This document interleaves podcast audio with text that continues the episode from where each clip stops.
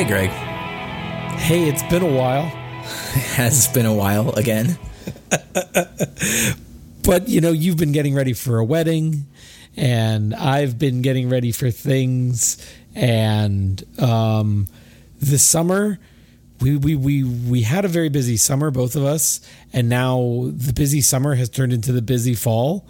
Um, and even though we've seen each other lately, we haven't really been able to get together to do this thing in a in a little while. Yeah, and I want to assure that our I, I, I can see what our listeners out there are thinking. Oh, I can see it coming. This is the beginning of the end, right? This is when you know the podcasts that come out every week, and then every two weeks, and then once a month, and then uh, not so much, and then they they disappear. That is not going to happen to this podcast. I can promise you is just it, it is a particularly busy time because, like you said, I am getting married in uh, two weeks in one mm-hmm. day, and uh, it's also been a little bit of a dearth of content, shall we say? Yeah. Um, and like as far as movies and stuff, which oftentimes bring us together, and I think that we both have some ideas we're mulling over and working up to some big stuff because I'd rather put out a quality, you know, episode rather than just do something for the sake of doing it yeah, it's there hasn't been much this summer, you know, in the, the kinds of movies that we would want to talk about, and honestly, and I, this is I feel like a part of things, kind of the decline in service and pending collapse of MoviePass has made it harder to like take a chance on some movie that just might be fun to talk about. Yeah, like Predator. It's like, oh, I go see Predator, but I'm not going to pay 13 bucks for it. yeah, or deal with whatever weird, um, like you can only see it on the third showing of this particular Saturday if you ask us really, really nicely. Like, so yeah, I just been having haven't really wanted to take a risk on yeah the Predator. right. So, which I heard was okay at best. Yeah. Uh, yeah. So anyway, but I have been into some things uh, that I'd like mm-hmm. to, you know, get off my chest. So I was very sick this past week.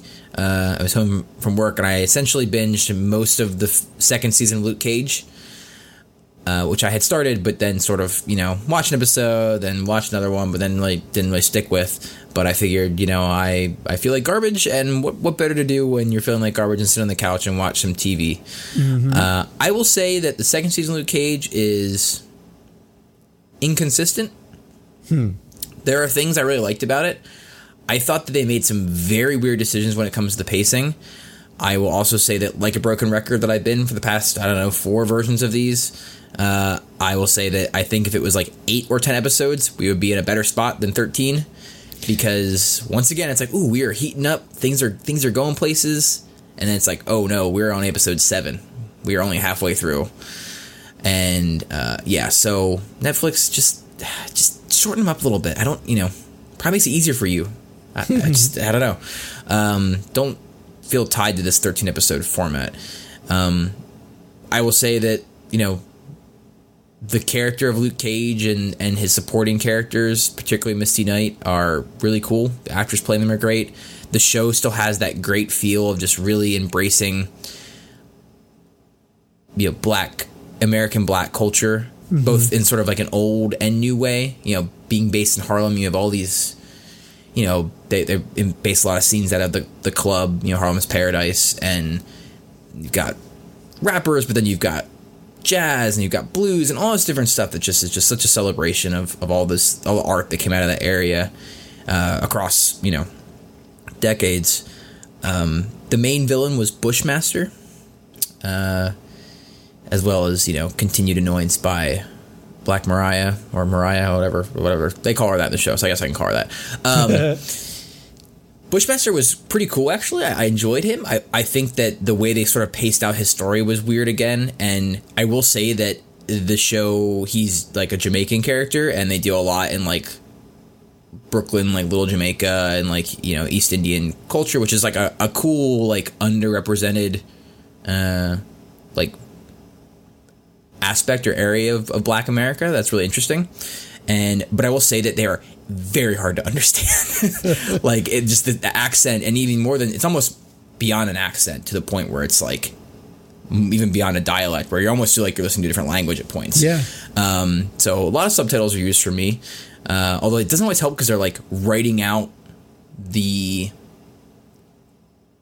almost you know pronunciation of the words as opposed to like what they're saying. Right. So it's not a translation. It's just the the phonetics. Right, exactly. It's like this isn't always helpful, um, but it was still pretty cool and interesting storyline. And uh, I will say though that there was an episode, you know, spoil, very minor spoiler, where Danny Rand shows up, mm-hmm. the Iron Fist himself, the immortal Iron Fist, defender of Kunlun, uh, defeater, whatever his title is that he always says. And a, they did a good job of like picking on his character nonstop the entire episode, which was good because it's just goofy and funny. But that whole episode was really cool, and it's like you should just made a Heroes for Hire show.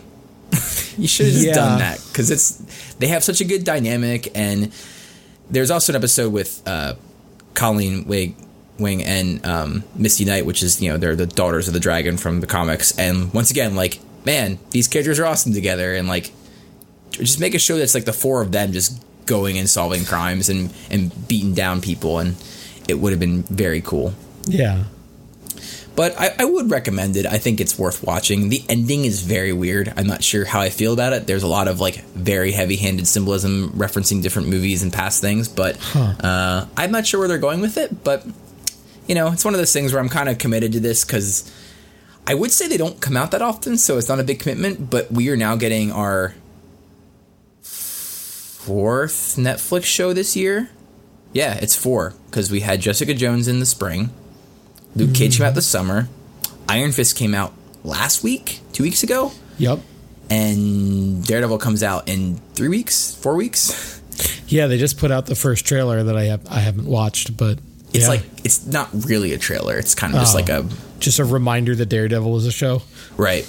Um, so uh, I guess there's a little teaser at the end, Iron Fist, they, like post credit scene at the end, which is very hard to do on Netflix, by the way. Not a good model for the yeah. reference because it yeah. basically railroads you into skipping the credits most times. Um, yeah. So anyway, uh, I have also started Iron Fist 2. I'm only a couple episodes in, and I will say that like I didn't. I, I, would never say it's a good show, but the first season of Iron Fist, I didn't hate every aspect of it, mm-hmm. and so far I'm really enjoying this. This the supporting characters of Iron Fist are sort of what drives the show because Danny Rand is kind of boring uh, at least this interpretation. But um, so far, it's it's pretty interesting, and they let him use his fist like more than once every three episodes. So it's actually like, oh yeah, he's a superhero. I forgot. uh, why, why isn't he just you know Daredevil essentially? Yeah, um, not blind Daredevil, but it's it's fine. Uh, they're setting it very much in like rooting it in Chinatown, which is kind of an interesting um, setting. I like you know everyone's got their neighborhood, which is kind of a fun way of being a person who really enjoys New York City. Mm-hmm. Uh, I enjoy that aspect. So, um, are you planning on watching any of the Netflix shows in the future? Or? I don't know. I don't know. I'm. None of them are really reaching out and grabbing me. Like, there's nothing. There's nothing about them right now that really seems interesting or new or different.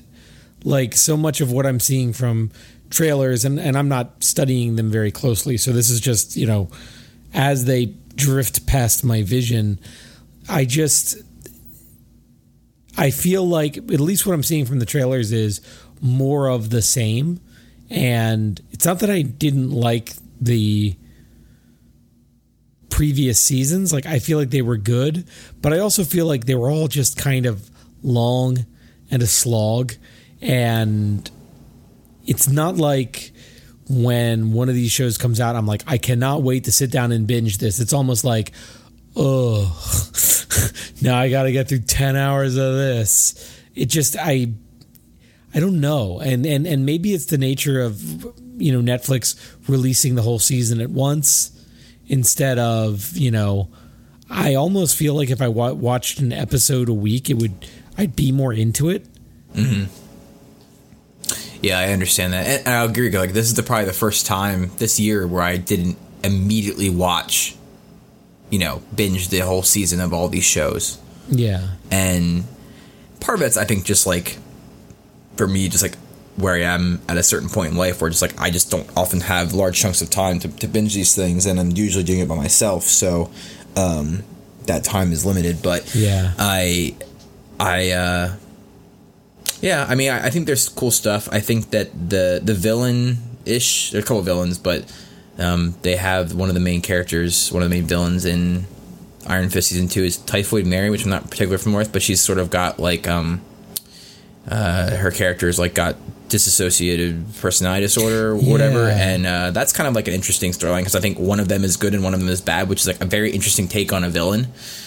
Um, but yeah, so we, we'll we'll give it a go. I've I've heard that you know this season is much improved, and I do think that I said it. I think just as recently as last episode because I was listening to it recently, uh, was just that like I think that all of these shows they just need to do a different model, and I think that the the comic companies in general they need to invent something new for across the board. I just think that trying to focus on individual characters that sometimes cross over, it worked to start, but I just think a Marvel Netflix presents and yeah. you bring that you know and then like maybe jj's in it for two or three episodes and then someone else is in it for another three you know and like the stories ebb and flow based just like in comics. You know people show up and then they leave. They got something else to do and maybe things happen at the same time. You know you, you split back and forth and they come together. I just think that there's a middle ground between jessica jones season 8 and defenders season 4 you know what i mean? I think there's a middle ground between that you could do something cool that isn't that's a little bit of an, a disruption to the current model that hasn't been done yet. Yeah, that's an interesting idea. Like where one episode might be a Jessica Jones episode, one episode might be a Luke Cage episode, another episode might be Daredevil and Iron Fist going on, you know, some kind of mission, and maybe there's a thread that ties them all together. Um, and but I think that that's a great idea. That would solve a lot of the problems with these. Where once you get kind of all the heavy character stuff out of the way in season one, where you know Matt Murdock goes on his emotional journey and becomes Daredevil, and we learn about his past and who he is and how he struggles. And then it's like, okay, where do we go from here? Because if half of the show, right, if every episode you've got 30 of your 60 minutes are about who Matt Murdock is, now I go and I do another 10 episodes. I've got to fill half my time with something because we already know who Matt Murdock is. But if we just cut that out and, like you say, like give each character like a quarter of a season of solo stuff because because then you can just focus on the adventures and the action and we don't need to spend as much time going back over their childhood and their relationship with their dad.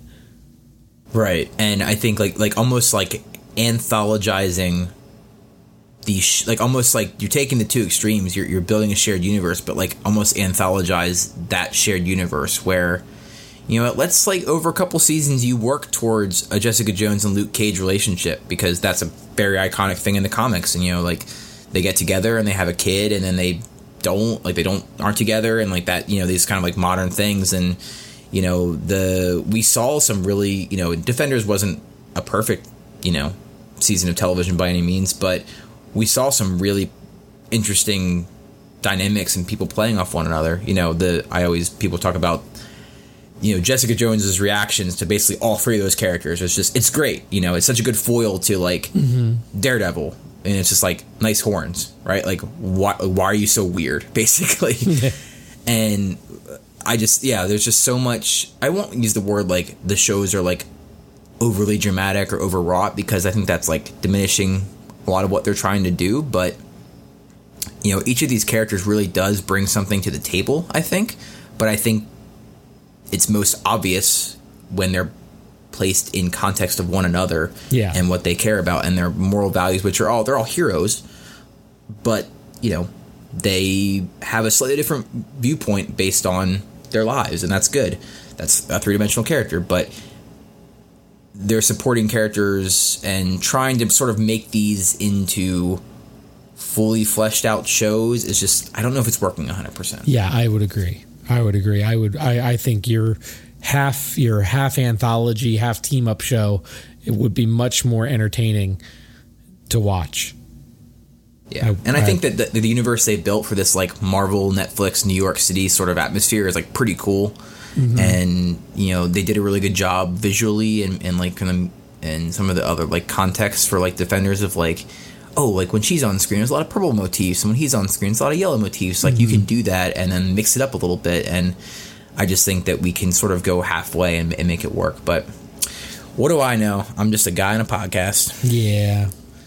so another thing I've been doing the past uh, two weeks, and will be continuing, is it's concert season. Is the fall concert season? Is that what it is for most people, or is that just a metal thing?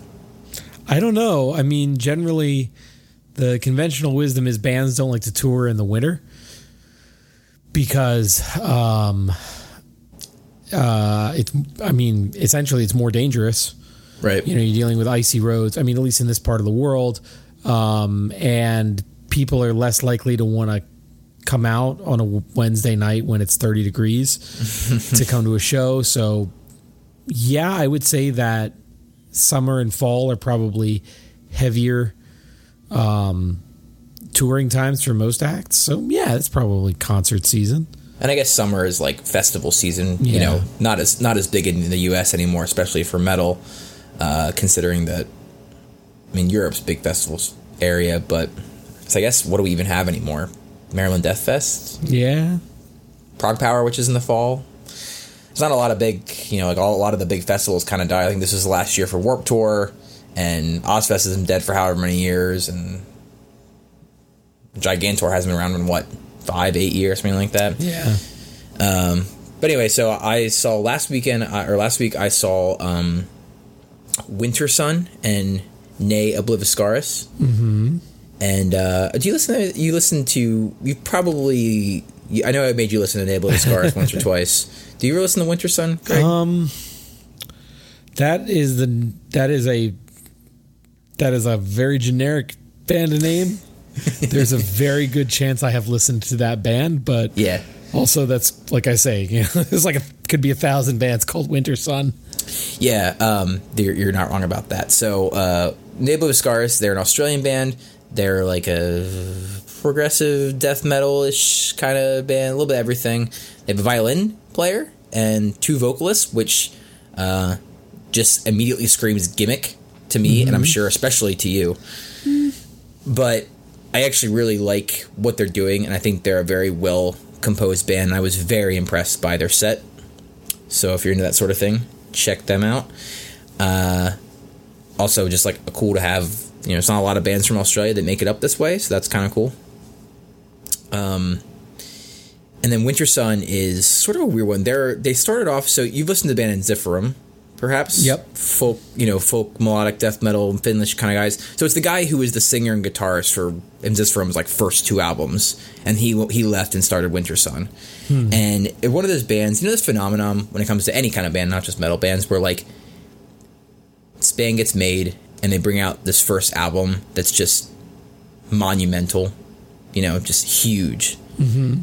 very important, you know, influences a ton of people, just a, a masterpiece. That's sort of what this band did. Wintersun brought this album, their first album, uh, the self-titled. It is a beautiful piece of, of art for me, um, in the way that melodic death metal can be art, uh, particularly as sort of like a folk influenced, black influenced version of that. And the guy who does his name is Jari. He's kind of a weird dude, and he was like, "All right, we're gonna put another album," and it took 8, 10, 12 years from their album to come out, and it's like it's okay. And then they put out another album, and it's like it's okay. And you hear all these stories about how, you know, not difficult he is to work with as a person in the band, but more just that with the label, and he's expecting all these things, and uh, a little bit of too big for his britches, I kind of think. Uh, but one thing that I think you would find interesting is because you're a guitar player. Mm-hmm. do you do you you don't sing at all, right? You're not. You're, are you singing? Uh, I certainly wouldn't call it my primary skill set. anyway, he he is like you know guitarist and singer for this band, and he's talk about how touring was very difficult for him because it's a very guitar oriented sound. You know, lots of sweep picking and just crazy you know solos and whatever else. And I saw them once in the past, and you know, you're just when you're that person, when you're the front man, guitarist, and singer, you're kind of stuck behind the mic because you, you're you're sort of you're tied to it because you're singing to it, mm-hmm. unless you're gonna wear like a goofy headset, and you're also like focusing on being a good guitar player. And they made the choice to take him off lead guitar, and he's now just the front man that sings. Mm-hmm. And I'll tell you what, what a world of difference. I mean, it was like watching a different band because he's a really good frontman. He's a little goofy in like a you know Devin Townsend kind of like goofball kind of way, uh, but Finnish, like a, a very like European sort of like I'm a goofy guy who like thinks metal is really serious, but also kind of goofy. Um, but I, I was curious your opinion of like m- for a person who this this band is like his pet project, right? Like this is his life. How would you feel if like that was you in that position to be like making that decision to be like you're not going to do two things you put a lot of passion, you're just going to do one of them in a live setting? Would that be hard for you? I don't know. I mean, I think that the you know the live performance piece and the songwriting recording piece you know every every musician is going to weight those things differently and um i think that you know if if he's a guy who you know really feels like you know for me it was about writing this music and kind of birthing these songs. And I'm com- I'm I feel good about like you know my performance on the record being a template for how these songs are supposed to be played. And then to hand off the technical piece to somebody else so that I can focus on this other thing. Like I don't I don't think that's um I mean, I, I, that seems reasonable to me. I, I mean, and you know, back when I was in the band, like I, you know, I really liked recording, but there were times where, for expedience sake, if I was just, you know, and this was rare in Pandas where Connor and I, Connor being the other guitar player, where we would essentially play the same thing. But if there was a moment in the studio where I was trying to double his playing and something wasn't just clicking, like I would just hand my guitar to him and we would knock it out. And like, I don't feel bad about that, you know, it, because it was, because I think that when you're in a band, when you're making a piece of music, this collaborative thing, or even if it's not collaborative, even if it's just you, the, the work is, is the bigger thing. So you having to like hand off a little bit of control in service of the greater work I don't think that's a hard decision. I mean, obviously everybody approaches things differently and and this guy where, you know, this this project really seems like it's kind of really his thing, maybe, you know, he he feels differently, but I think that for most musicians they, you know, they're willing to make some sacrifices of themselves in service of the of the work. Right. That makes sense. I um I really did like truly enjoyed it, and it does allow for some like fun things he can do because he is you know multi talented in that way. Like it, it's a stupid like you probably roll your eyes, but you know a time when like they're playing some part and both guitarists stand on either side of him, and he's like picking the one guitar and doing the fingering for the other guitar for so two parts. Dumb. It's, so I, dumb. I, I, know you think it's dumb, but like I don't know. It's like in a live setting, those things are kind of no. Like, it's fun. I like I like stupid tricks. I like that sort of sort of stuff. I do. I also think that it's dumb. Like it's just so stupid. But I like stupid things like that. That's kind of like what a live setting is for, though, right? It's like right. To, to, to see someone and see. And what I always think about, what I was thinking about, just having this realization, because you know we've talked about this in the in the past before about how as you get older, and I remember when I first met you, you were talking. I was trying to get you to go to these concerts with me, and you're just like, "Yeah, I'm not going to do that." and I just didn't get it. I'm like, "Why not? This is awesome bands. Why weren't you going to see them?" But it's like concerts are a lot of work. They are stand a long time, and they cost money, and you know you never know what you're going to get. There's a lot of shitty people at concerts sometimes, particularly metal shows of certain varieties. And I get it now, and but I, I realize what I what I enjoy and get out of them is that they now when I listen to those bands, I have a mental image in my head that mm-hmm. plays out too, which is fun. Which gets me to the show I went to last night. Mm-hmm. Um, I saw Astronoid and Zeal and Ardor. Yeah, and I've talked about Astronoid on the show before. They're good. Check them out. They played a good set. I'm not going to diminish what they did. They all look like they're like 13 years old, which is Yeah. awesome. But they're really, really cool and played an awesome set. But let's talk about Zero, Zeal and Ardor. Let's talk about Zeal and Ardor.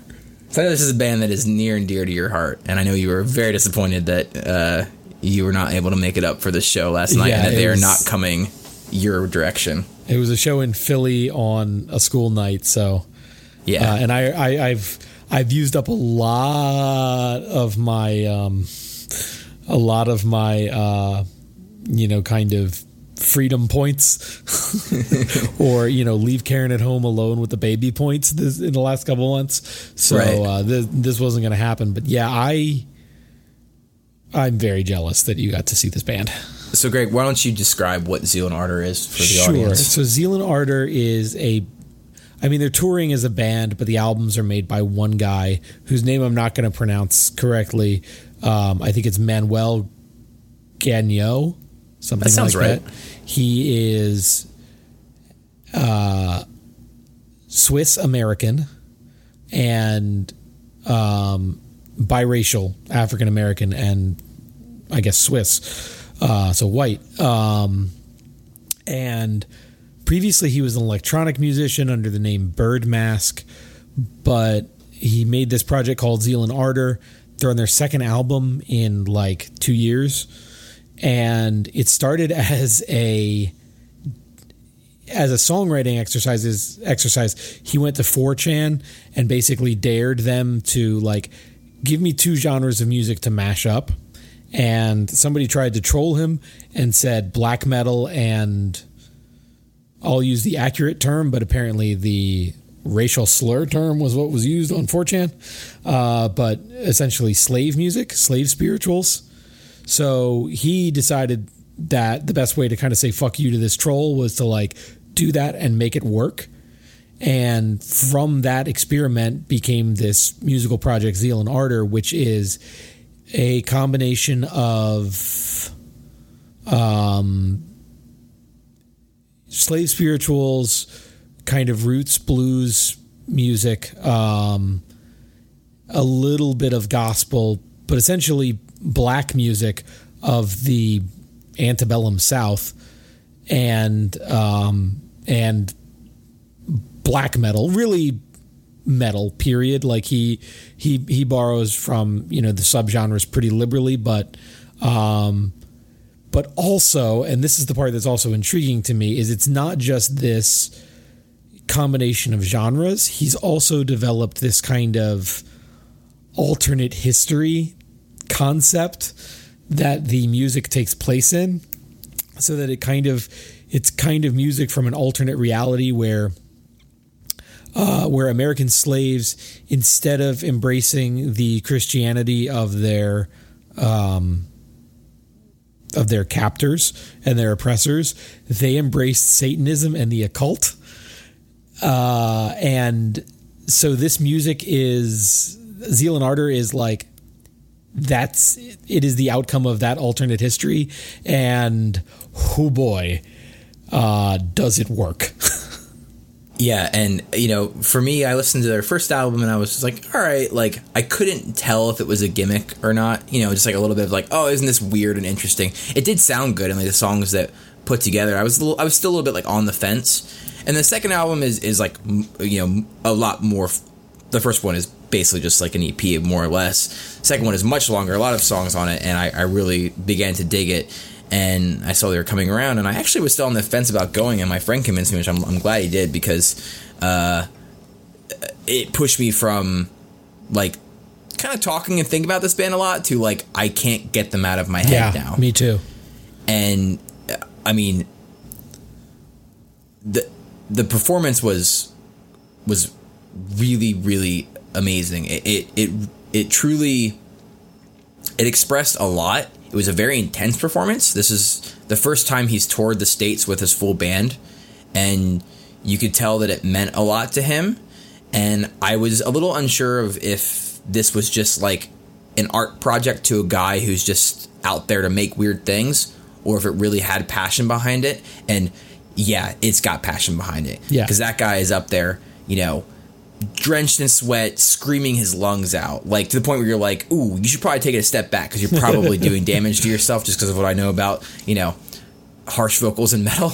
Uh, oh, it's really cool. He's got you know his two mics set up where he can you know s- s- I guess tune to different things and set different standards where he screams into one and uh, and even you know this everything sounded way better live, which is already you know this the albums sound fine, but yeah. Just the fullness because they have you know it's him and a bassist. He plays guitar and then there's a guitarist and then the bassist and then he has two backup singers. I will say that I, it would be it would be more powerful if the two backup singers were like of African descent because them doing like and like they're they're two very talented guys that he just probably knows and could work with you know i'm not gonna like fault them or anything personally they, they did a good job but just there is such an energy about the band that when you hear when you read about you know what greg described as their point the band is especially after live performance it's just it's the horror and the rage of african enslavement in music form is how it feels. You know, some of the lyrics and stuff like that lead to that, mm-hmm. it also very like melancholy sort of way, but in an aggressive way, and it's also really like damn catchy. Yeah. Like, it's got kind of a, you know, swing to it, and it, it's you know the song they have a song called "Row Row," and it's you know not that different than like the "Row Row Row Your Boat" song, but it just won't get out Yeah, of your man. head, I- and Fucking earworms all over that record. and it, they're just phenomenal. I mean, and the crowd was a really diverse crowd of like people who clearly are not in the metal. I mean, this this band really did make the rounds, and like they were praised in Rolling Stone and on Pitchfork and at different places. You know, lots of different places outside just like a weird avant-garde black metal band. Yeah, th- these guys are going to be the next band in the line of Ghost and Deafheaven to um, piss off metal heads because non-metal heads like it, um, and because it's it's it's popular and good. Um, but there is something there is something special about this band, and um, I'm really excited to see what they do next. Yeah, and I would recommend that if you're not a metal person, like just look them up because I had them on in the car the other day, and even Shay, who was like, I mean, there's a few things she can get into, but she was like, I kind of like this band because like there's like a Venn diagram with like a band like I don't know Black Keys, where like yeah, there's a little bit of like a blues rock kind of you know element to this that you can. And he's like a really good musician. I mean, he sounded amazing live. His voice was stellar. I mean, just so awesome. And uh, uh, also, I know another person who's like, yeah, like uh, uh, this has been liked by non-metalheads as well. Yeah. So I think they will they will make big waves in the next few years, especially if they keep putting out consistently good and better content like they have been. Yeah. So anyway, uh, I will be going to more concerts in the next few weeks, so you probably get more long-winded explanations of why. next week I'm going to a power metal show, so we'll have a whole different thing Ah, to talk about. But um, yeah, uh, I did. I want to tell you, Greg, that and this is not the right place, but you know, Deafheaven is coming to Baltimore in a couple weeks. So Yeah, I know. uh, I think it's on a school night though, so I might not be able Oh. to make it. and what is it like a forty-five minute drive for you? Come on. Yeah, no, it's not bad, but uh, well, we'll see. We'll see.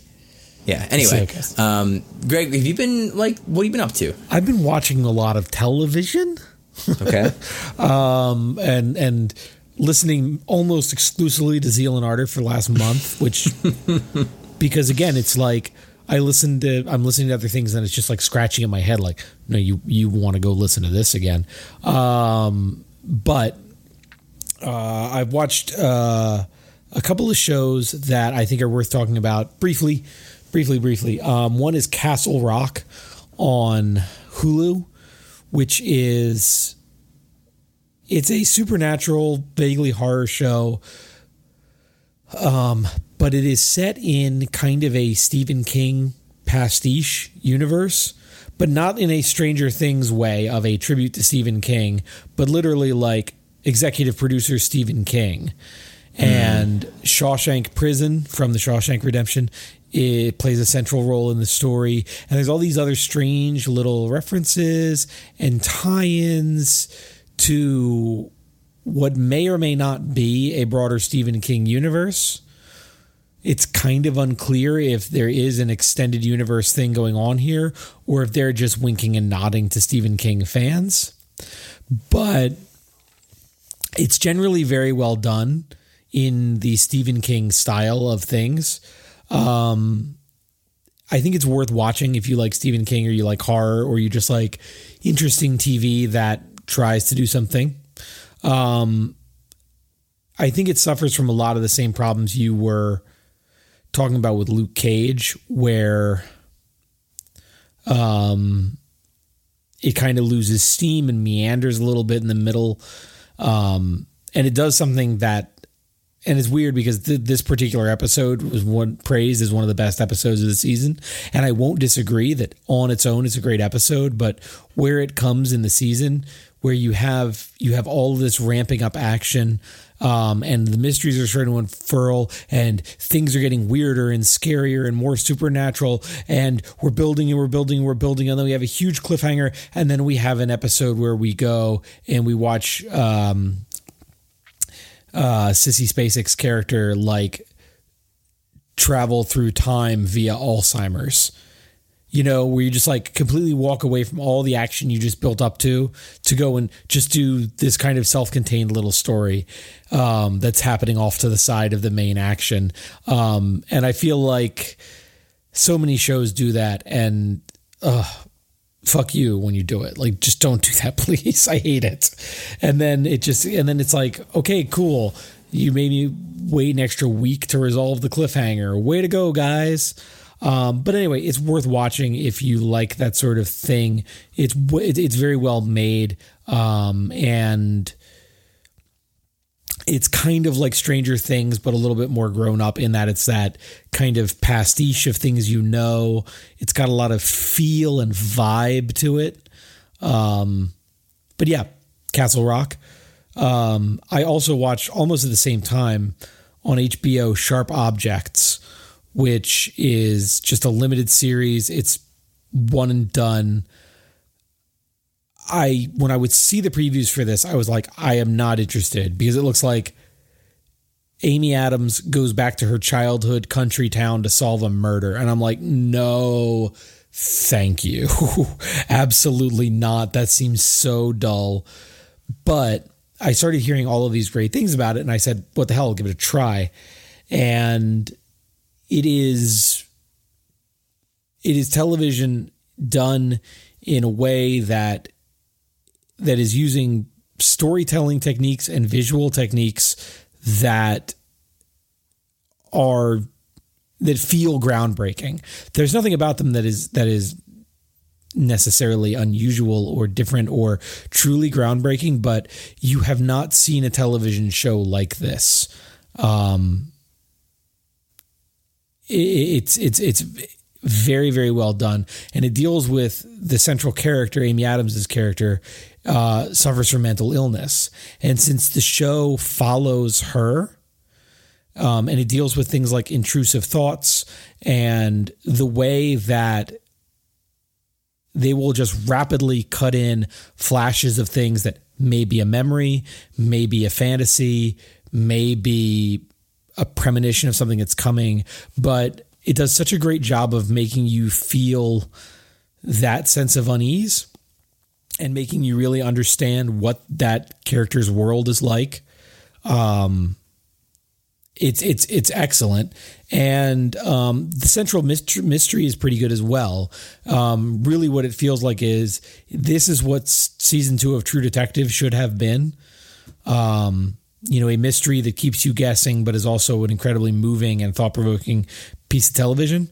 So go watch Sharp Objects. It's really good. It's on HBO, but you know how to find things.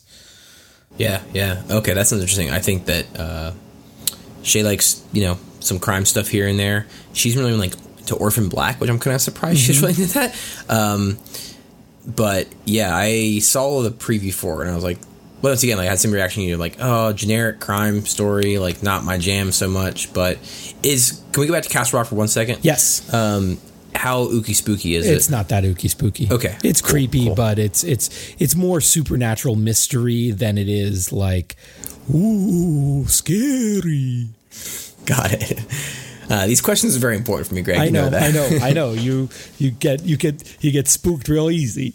And it's going to be October soon. Ah, this is this is too much. I know.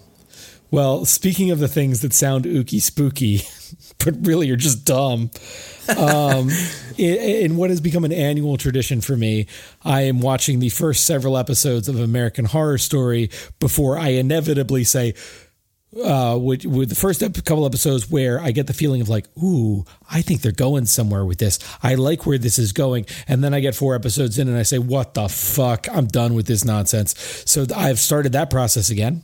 Two episodes into the new series, Apocalypse, um, which is supposedly going to be include crossover elements from their two best seasons, Murder House and Coven. Coven being my favorite, but um, it's the world ends halfway through the first episode, um, and it's uh, post-apocalyptic, but not in a like not entirely in a like nuclear fallout kind of way because apparently the devil is also real and a major character. So the like um the weird cult that has like built the bunkers and everything like their hazmat suits have those like bird masks from that like plague doctors and the uh, Middle Ages war, but they're made of like clear plastic. Um, the production design is really good. American Horror Story always has a bunch of great actors, um, just hamming hamming it all the way up. So I don't know. This movie looks like it's going to have a lot of Satan in it. Not movie, TV show. So I'm on board for that.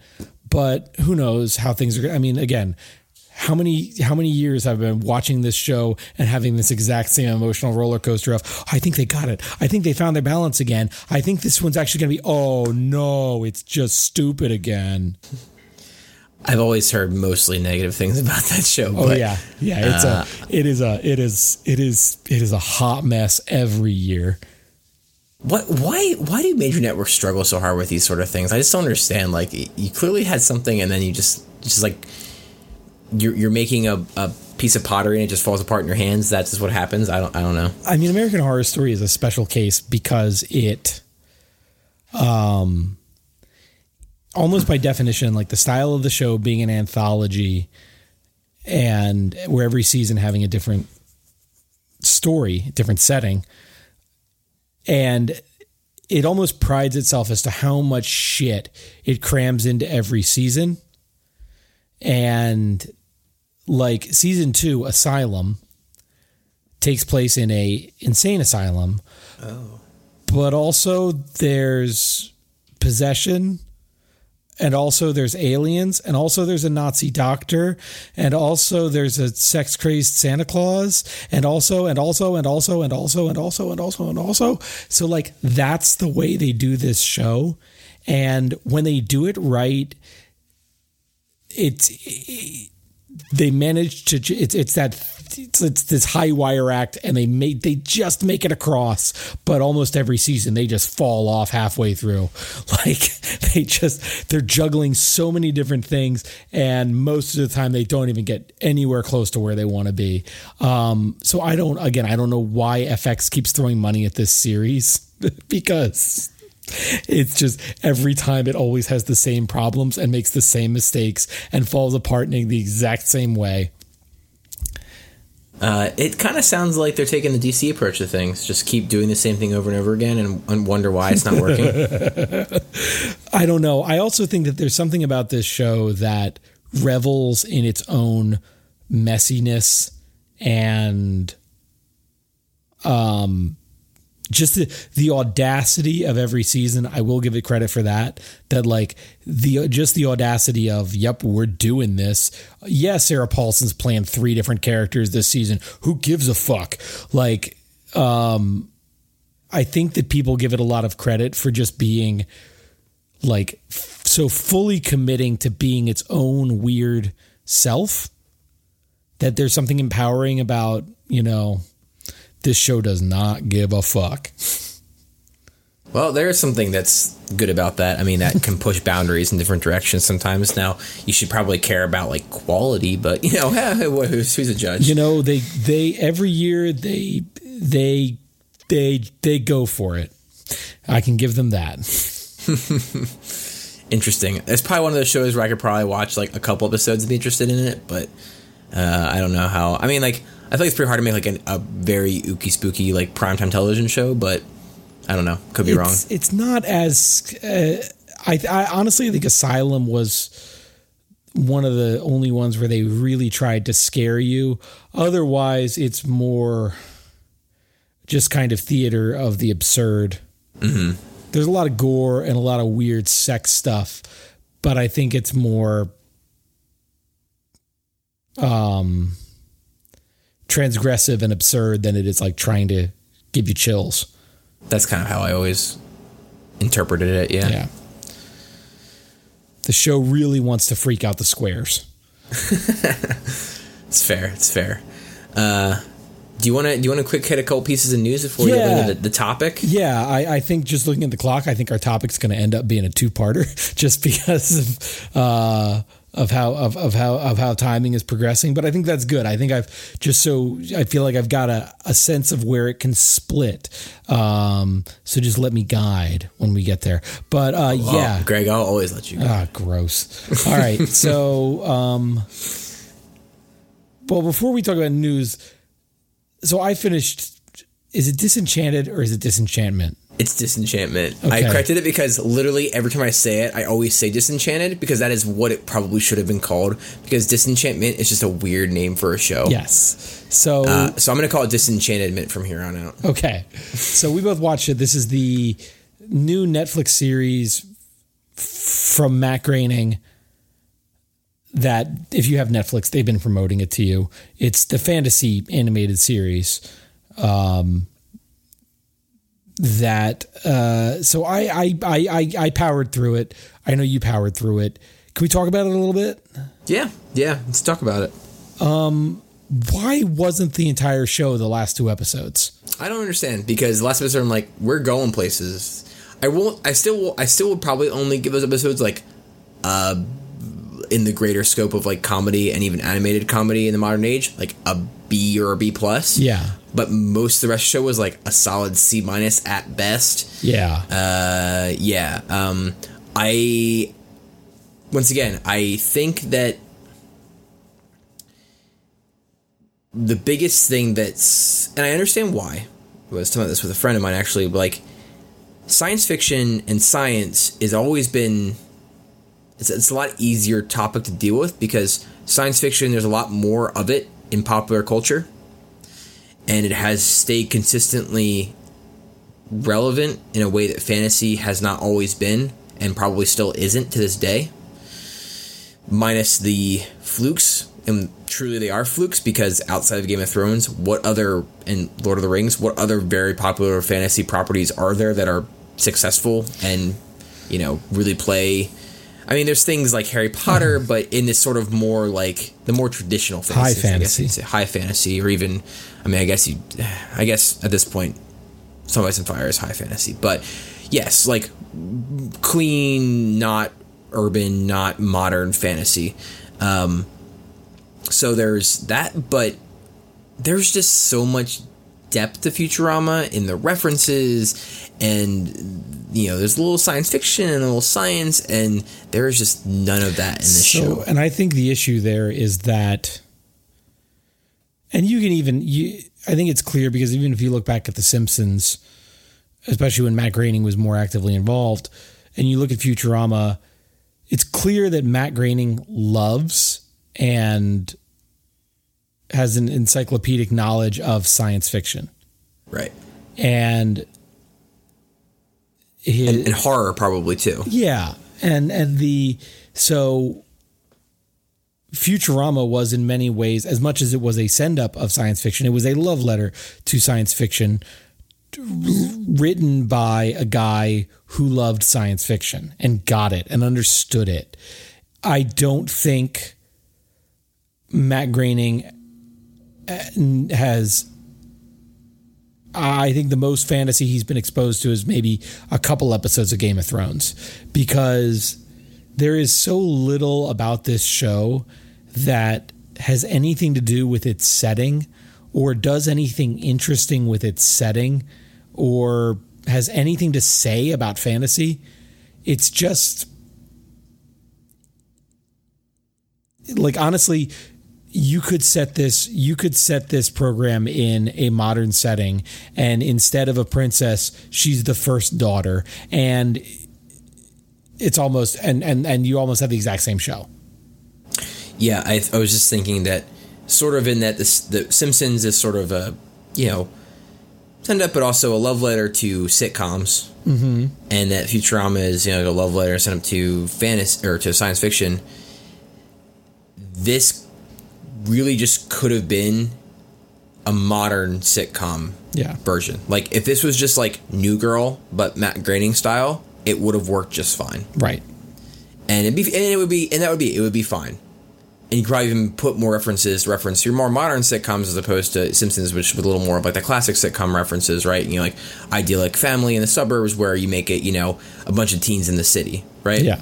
Because basically what they are is you've got a rebellious girl and a pining, you know, friend guy, and then whatever the hell Luci's supposed to be. Right. Um, Bender, the, the bad but boy. different. Yeah. Bender, but different. Or they're all kind of Bender, but different. I don't know. Yeah. No, that's Um, another big problem with this show. I, and it, the problem that I have with it is that I I'm willing to give a lot of leeway for a comedy's first season because oftentimes they can be a struggle, although not often in the in the animated comedy realm. So Yeah. I think of like Rick and Morty or Archer or uh, Big Mouth, like all pretty solid first seasons. Um, and I just think that if if they would have, if the show would have struggled because they were spending too much tr- time developing their characters and the comedy wasn't quite there, it would have been excusable. But emerging from this first season, I have no idea who these characters are or why they exist or what their point is. Yeah. And that is a problem moving forward because uh, once again, discussing this with another friend, we were saying that, you know, two or three episodes in, you hit this point where you know, they're kind of in the castle in the city, and then they go out on this adventure. You're like, all right, here's a stepping off point for the show. Here's where they're going to go out and explore this really weird fantasy world, and we're going to get really bonkers. Yes. Nope. They go back to the city for most of the rest of the season. And it's like, Right. okay, like, why are we even doing this then? Right. It doesn't have it doesn't have the like the epic quest element of tradition of, of a fantasy where there's plenty of fertile ground there where, you know, each episode could be a, another weird little town they go through. And this one's full of minotaurs. And then you do a bunch of minotaur jokes and you move on. But it's it's again and and it just it doesn't seem like anybody involved cares about fantasy enough to have anything to say about it. And even outside of does it have anything to say about fantasy, the show just doesn't have anything to say. Like the lead character, oh, she doesn't want to be a princess. Why doesn't she want to be a princess? Because reasons. Oh, she likes to drink. Why does she like to drink? Because reasons. It just I don't care about any of it it, it all is just very arbitrary and thrown together and and it, it was a waste of, of of good talent in a lot of places Yeah, because there is like you know, like I mentioned last time, like the landscape kind of big picture uh, animation is great. The music is awesome. You know, there's a lot of good voice actors in it. I love you know uh, I don't actually even know her full name. The girl who plays Abbi on Broad City, like uh, you know, a lot of good people on the show. But I just feel like you know, c- could it recover in a second season? Maybe it would be a a stretch for me at this point. yeah Uh, I, I guess I didn't like when they started to be a little more story focused. I was like, okay, like I could get into a little more of like, if you're not going to be funny, at least give me like a semi interesting story. That's that's enough, I guess. yeah um, like Where Futurama kind of did a little bit of both of that. I think I usually had a good story and was funny. I I'll, I'll settle for half, I guess. well yeah that's the thing is in the last two episodes it really became it started to be feel more like an animated fantasy show that was also funny as opposed to what it was trying to be, which was an animated comedy show that was also a fantasy setting. And when it in those last two episodes where there was a plot and stakes and a threat and you know like um, and it started to hint at a broader world and characters actually had motivations like i was like oh this could maybe be something if they could make me care about it a little bit more.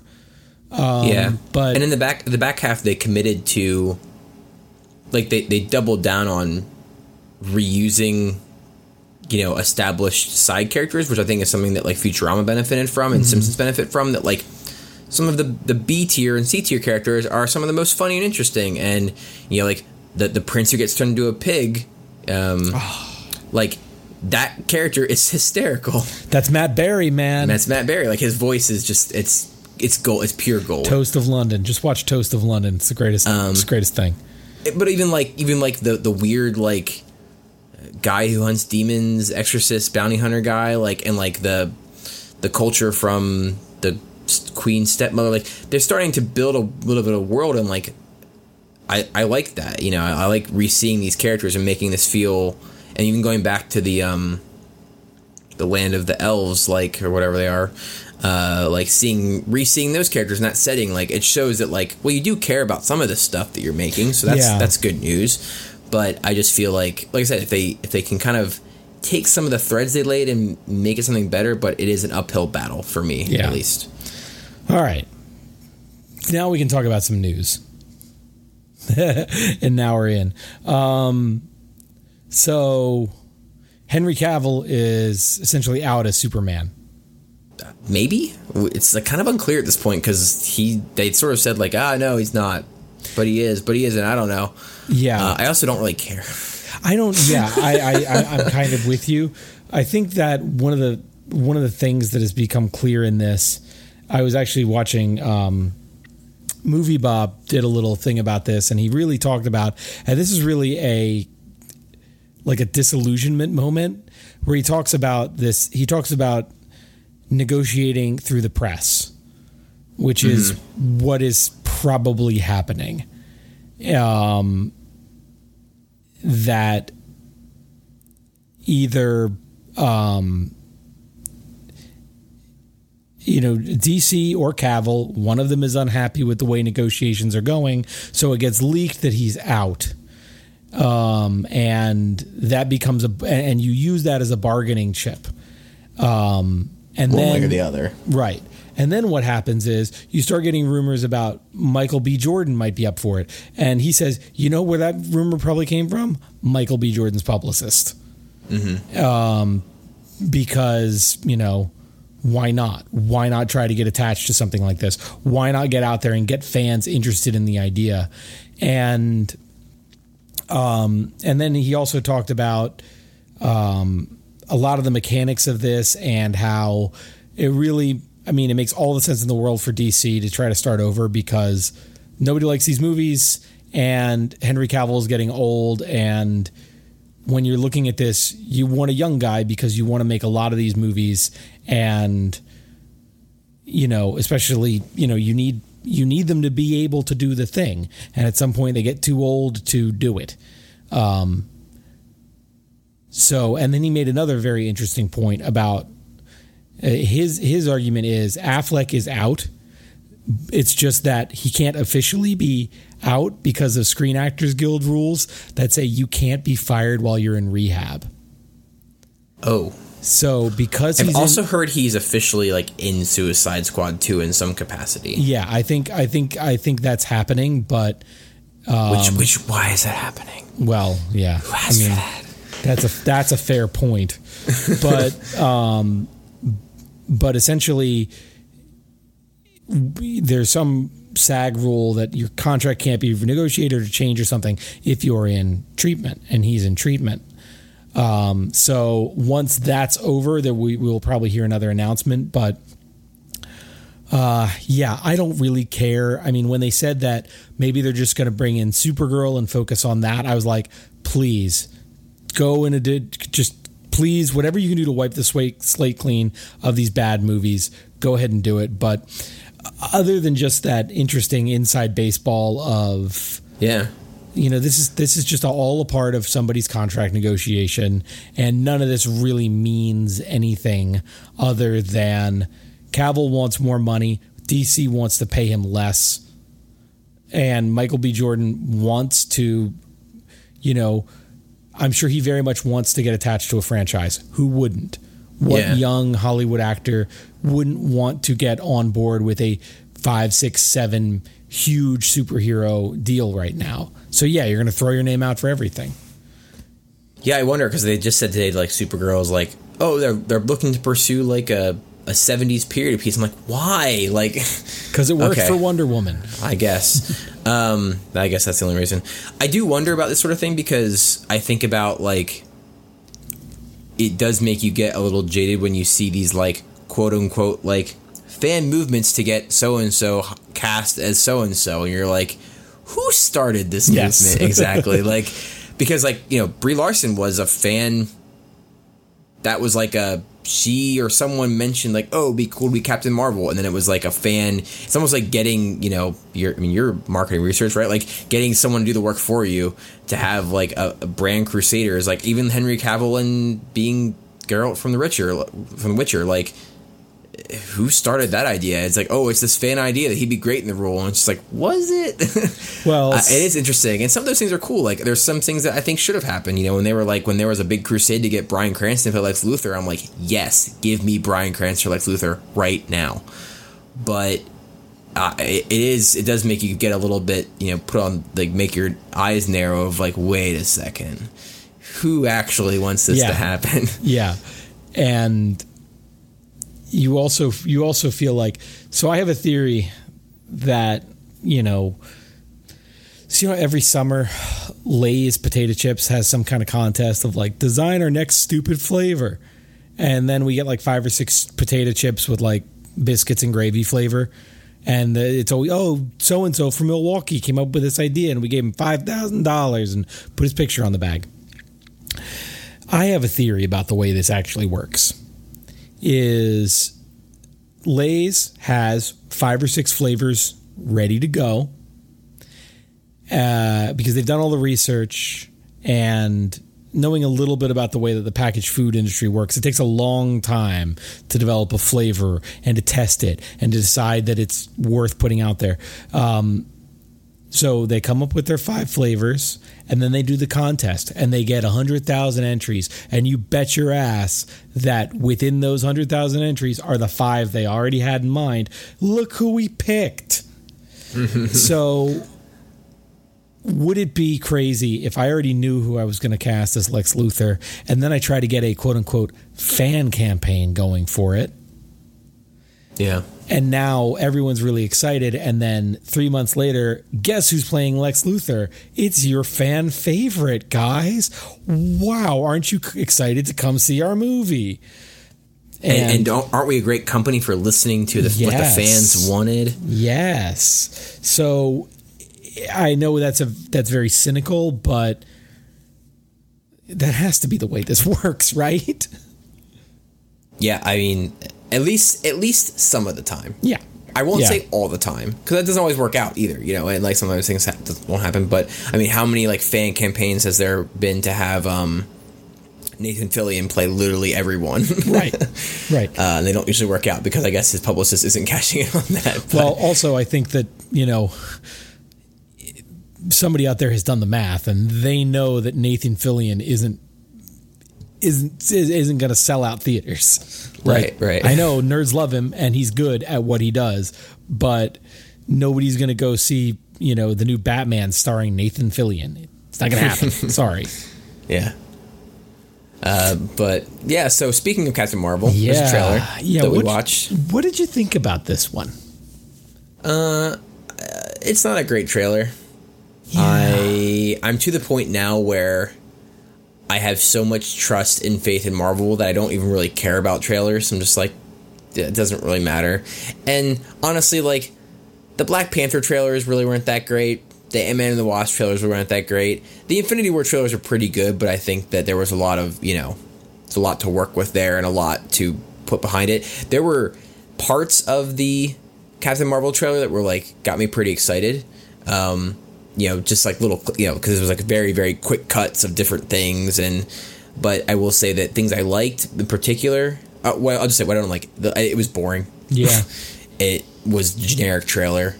It was didn't really tell you anything, which in some ways is good. You don't always want to know the plot, but like I liked watching Captain Marvel punch an old lady who's probably a Skrull. Um, that was funny. I liked that uh, the de aging on uh, Sam Jackson looks pretty good. Yeah, it does. Um, weird, like uncannily good. Um, Yeah. Even, even moving out of Uncanny Valley, just like no, he's just thirty It's- years younger. It's, it's weird because Karen and I just watched, um, like the night before that trailer came out, Karen and I watched uh, Die Hard 3, which is 1995. So that's kind of when this movie takes place. So that's kind of the age Samuel. So it's like, so then seeing basically that age Samuel L. Jackson like in this trailer, I'm like, whoa, holy shit, they got it right. oh man, spoiler for a future episode of your new podcast. Shh, don't talk about that. It's a different thing. It's a different thing. Okay. Um, uh, my favorite Hard movie, by the way. really? Uh, you know, we got, sorry, can't go down that road. We'll, we'll talk about that later. Um, yeah. Uh, but and I also liked um, some of the visuals were really cool, like her glowing and and being mad, and uh, the scene of her with like the classic, her sort of like the I guess now classic like Kree helmet with like the mohawk sticking Yeah. out. I'm like, yeah, that's probably just for like a scene of the movie, but it still is just like a nice nod and like a cool a cool character design. Um, I read an interesting thing from. I don't know if it was someone involved with the movie or it was a little unclear from what I the quick read I had about it that was if it was like someone who writes Carol Danvers or is writing for the movie or just a comic writer or what, but they said that Captain America gets knocked down and stands back up because it's the right thing to do. It's like Carol Danvers gets knocked down and stands back up because fuck you. And I'm like, okay, like if that's how you're taking this direction as character, like that intrigues me. Yeah, I'm, so I, I'm I'm kind of interested in her personal story and the way that they and I kind of feel like they were really setting that up in the trailer where they kept cutting back to like scenes of her as a kid and scenes of her like in the Air Force and then scenes of her as Captain Marvel and I'm like, okay, I kind of like this a little bit. Um it feels like a slightly different imagining of what it means to be a hero because so many of the Marvel movies are what it means to be a hero is you're a cocky asshole, but then turns out you're good at things and learn to be slightly less of a cocky asshole, but you're still really good at things. Like, I feel like that's kind of the model, and this is a slightly different take on that. Mm-hmm. And I'm interested in that, but there are other parts of this that are feeling way too Marvel for me. And I thought I felt like we were onto something with, you know, sure, you know, you mentioned a couple of the trailers were kind of generic, but like the trailer for Thor Ragnarok was not. that's true. And Thor Ragnarok really felt like a different kind of movie. Um, not only in its tone, but in its visual style. And Black Panther felt like a different movie.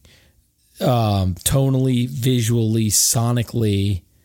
And this feels like the most Marvel ass Marvel movie.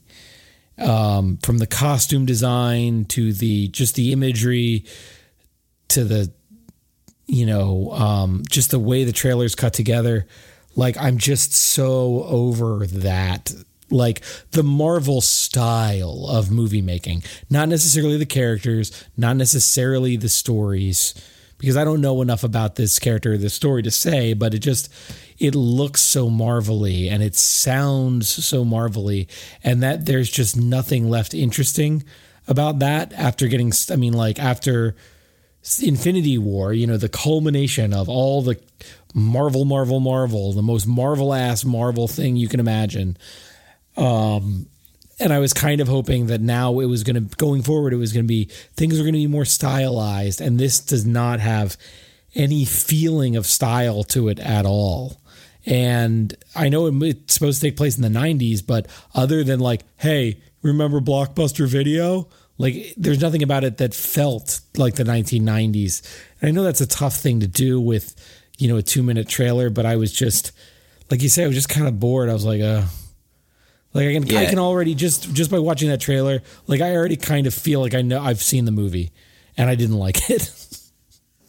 yeah, I get the feeling of that. I, you know, I think that there's hope that it just like was a bad trailer because yeah. I'm surprised they didn't double down and go a little more of like a, like, you know, play some Nine Inch Nails or like whatever. You know, I mean, like they kind of did that with Guardians and with Thor, especially with characters that are a little like what I would say like riskier. Like, yeah.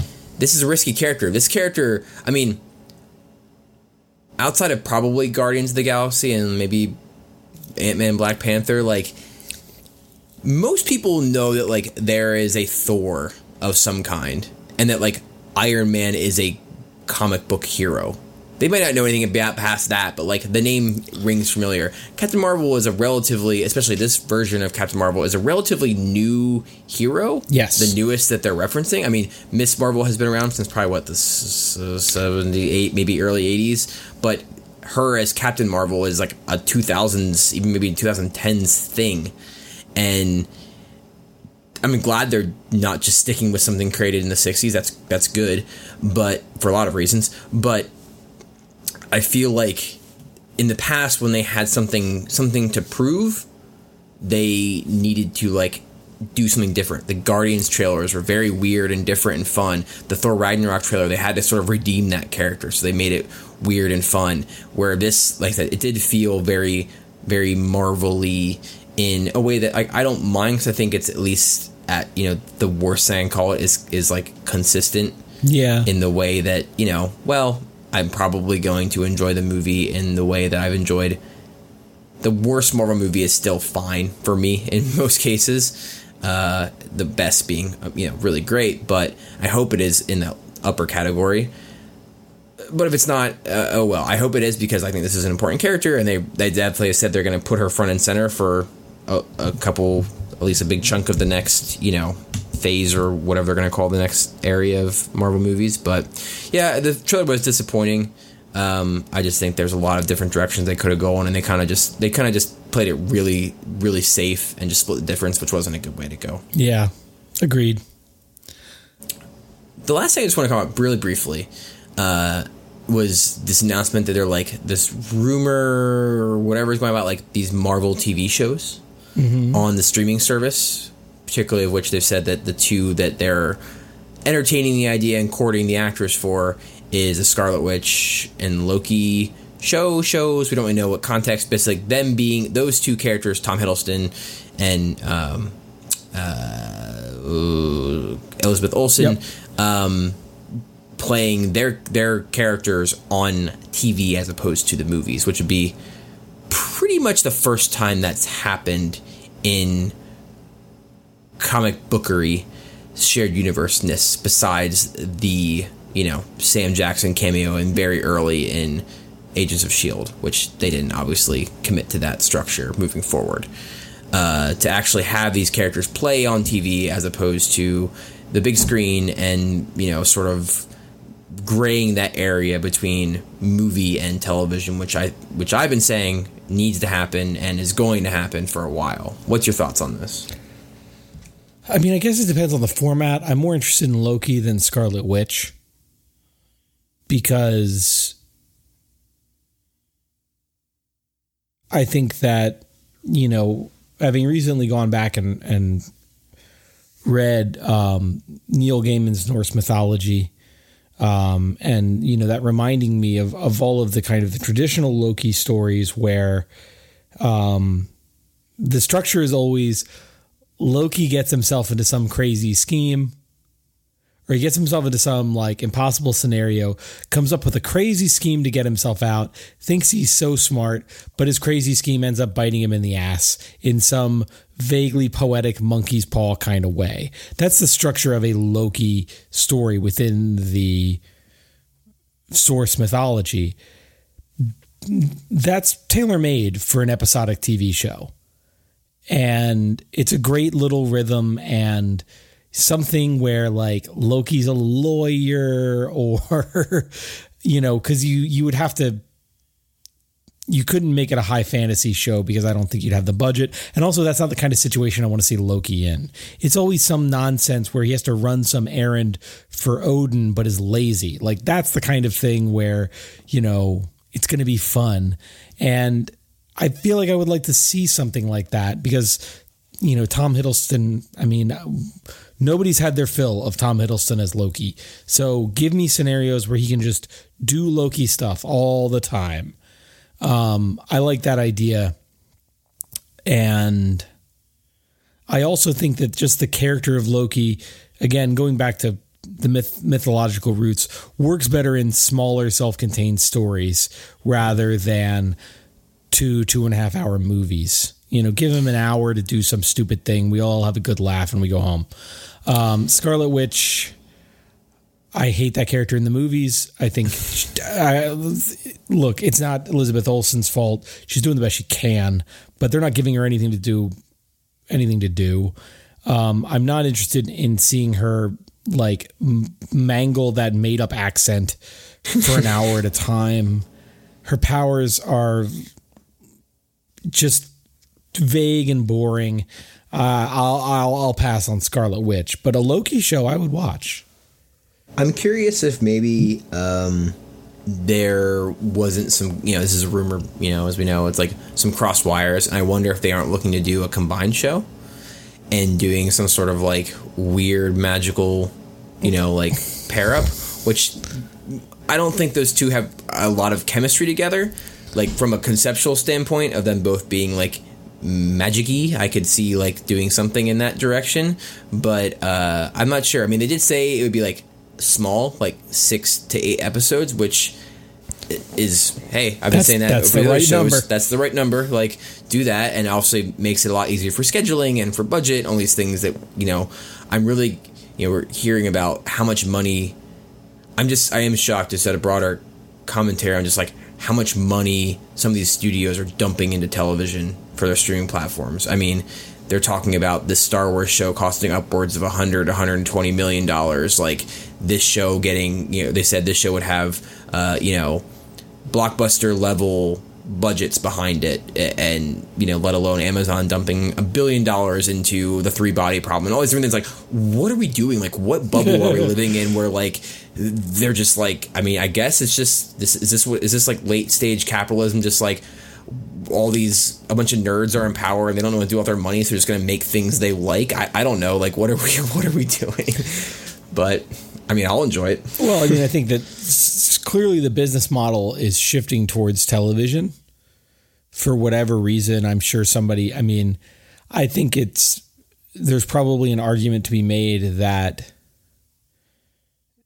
there are economies of scale that once you've done built all the sets and all the costumes um, and hired the actors you know that shooting um, shooting for 10 hours of content isn't five times as expensive as shooting for two hours of content. It might only be three times as expensive. So right. theoretically, um, you're there there's there's a different economics involved so that maybe you know television is just a more economical way to do this or you get more bang for your buck um, i don't know i mean i'm fine with it uh, for the most part although i feel like a lot of the things that are television shows or streaming shows maybe could have been a movie Um, yeah. I think a lot of these Marvel Netflix shows, like really, if you boil it down, you're like, yeah, this maybe could have been a nice two and a half hours. We could have been done here, Punisher. Um, I mean, I like that show, but I also feel like you probably could have done that in two hours.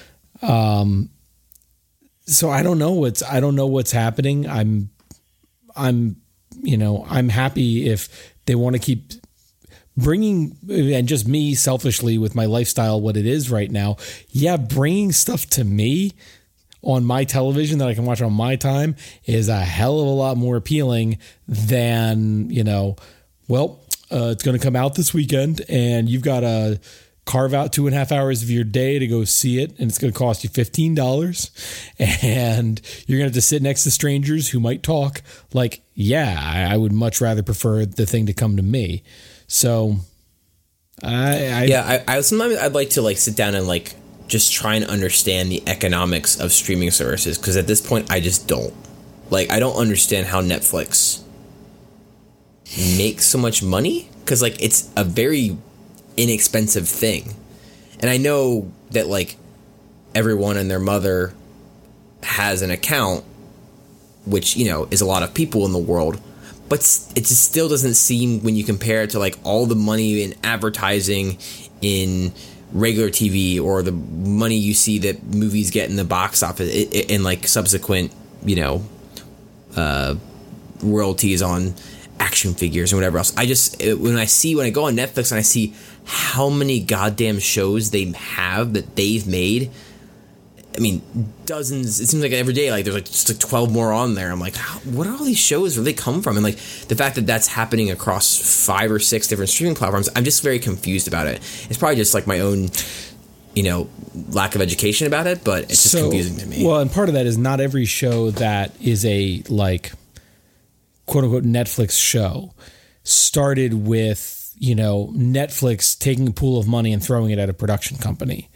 A lot of these shows already had you know significant investment a production company invested in the show made the show or made a pilot and essentially Netflix is has become a distributor so Netflix isn't isn't paying every every dollar of every show's production cost.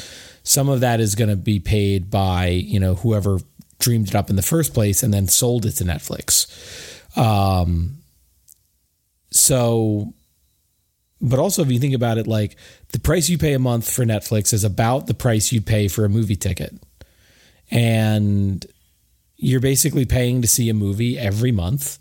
And that adds up. We're all paying $150 a year or so to Netflix, and that goes a long way. Thinking about yeah. how many subscribers there are. Yeah, so Marvel is continuing to do what they do with, you know, only selling me one or two tickets a year. Netflix is selling me 12. So yeah, it makes sense. I guess it's just it is an like an economy of scale kind of thing where, and obviously you can be a lot more risky because you've got a lot more cushion and it's just very uh, very interesting, and I wonder what that. Obviously, the subscription model is infiltrating broad strokes of our life at this point. Yeah, yeah, it's interesting. I don't know. Anyway, we won't linger on that too long, I guess. But anyway, I, I'm curious for them. I wonder what the shape of this Disney streaming service is really going to look at once they build it out. I think it's supposed to come out late next year, early 2020. Is that what they're saying? I don't know. I lost track I of that thing yeah, but uh, yeah. So who knows? But so we had big plans for this episode. we um, huge plans. This episode actually has well, what we thought this episode was going to be actually had more preparation um, than anything we've ever done so far. um, but we were planning to just like talk about, you know, stuff we like and news for like 15 minutes. And then we were going to talk about this big thing. And then all of a sudden, an hour and a half had gone by. So, what we're going to do is we're going to tease what that thing is. And then we're going to record it next week and put it out next week. Um, because it's something we've been wanting to do for a long time and actually had a fair amount of simulation that we did to make it work. So we have been behind the scenes. Uh, we've been grappling with the idea of villains and evil in fiction. So we embarked on a pretty cool project to explore that, and we want to talk about that. Um, and we want to talk about what is the difference between a villain and an antagonist? And is the kind of evil that you see in genre fiction is that even possible in the world? And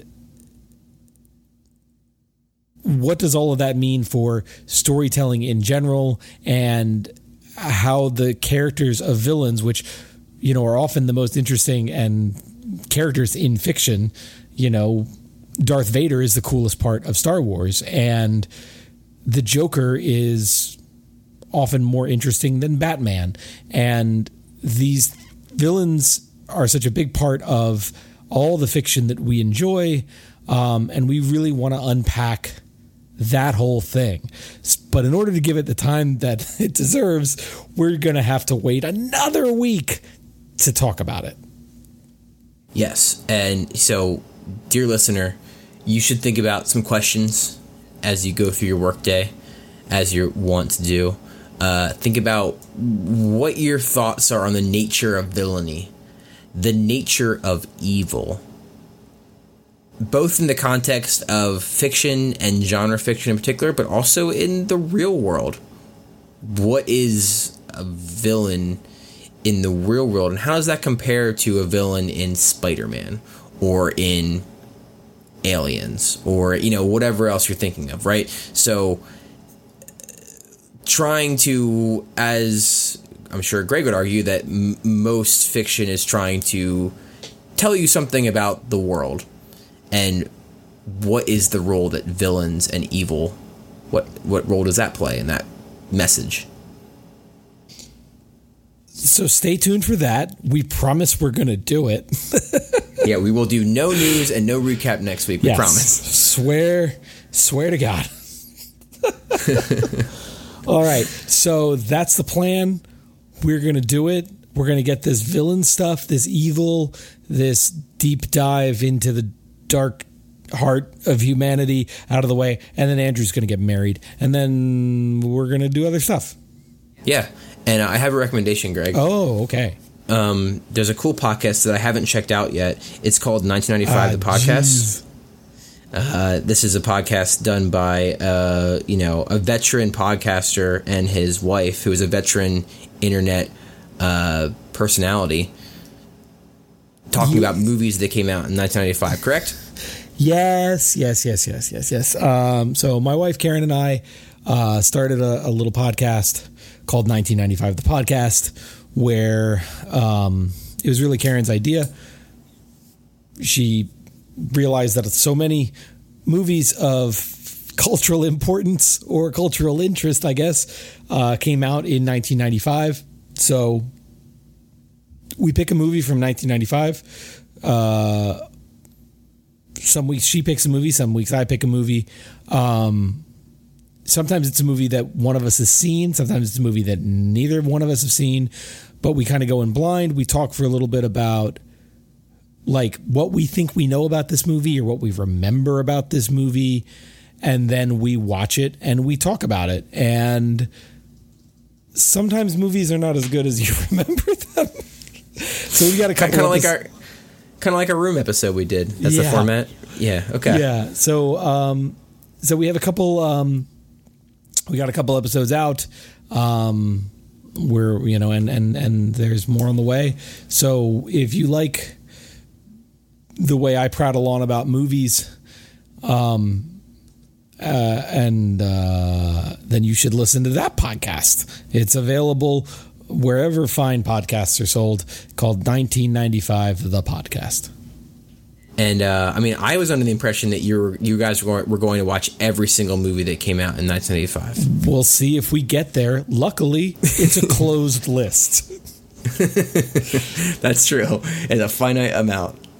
Um, I would like to see you dive into some deep cuts from 1985. But uh, I um, I have not listened to yet. But now that it is recently available in easily accessible format, I am downloaded them and I'm excited to listen because you guys have already tackled two movies that I find interesting, and uh, I, I find I, as I was looking at a list of movies from 1995 today, I was like, wow, you're right. A lot of really important movies came out in 1995. So cool. And uh, Karen is Karen is funny. Yeah, that's that's also true. I mean, it's the '90s after all, as we've said many times. So well, all right, guy. Thanks for the plug. Well, you know, I'll do what I can. Yeah. All right. Even well, though you're betraying me. No, I'm just kidding. I was not betraying you. It's- you were very busy, and and Karen and I watch a lot of movies anyway, so it was like, no, it's good. I like it. It's fun. all right, All right. all right, guy. Well, I'll see you next week when we'll talk about Satan. Evil. All right, guy. Later. See ya.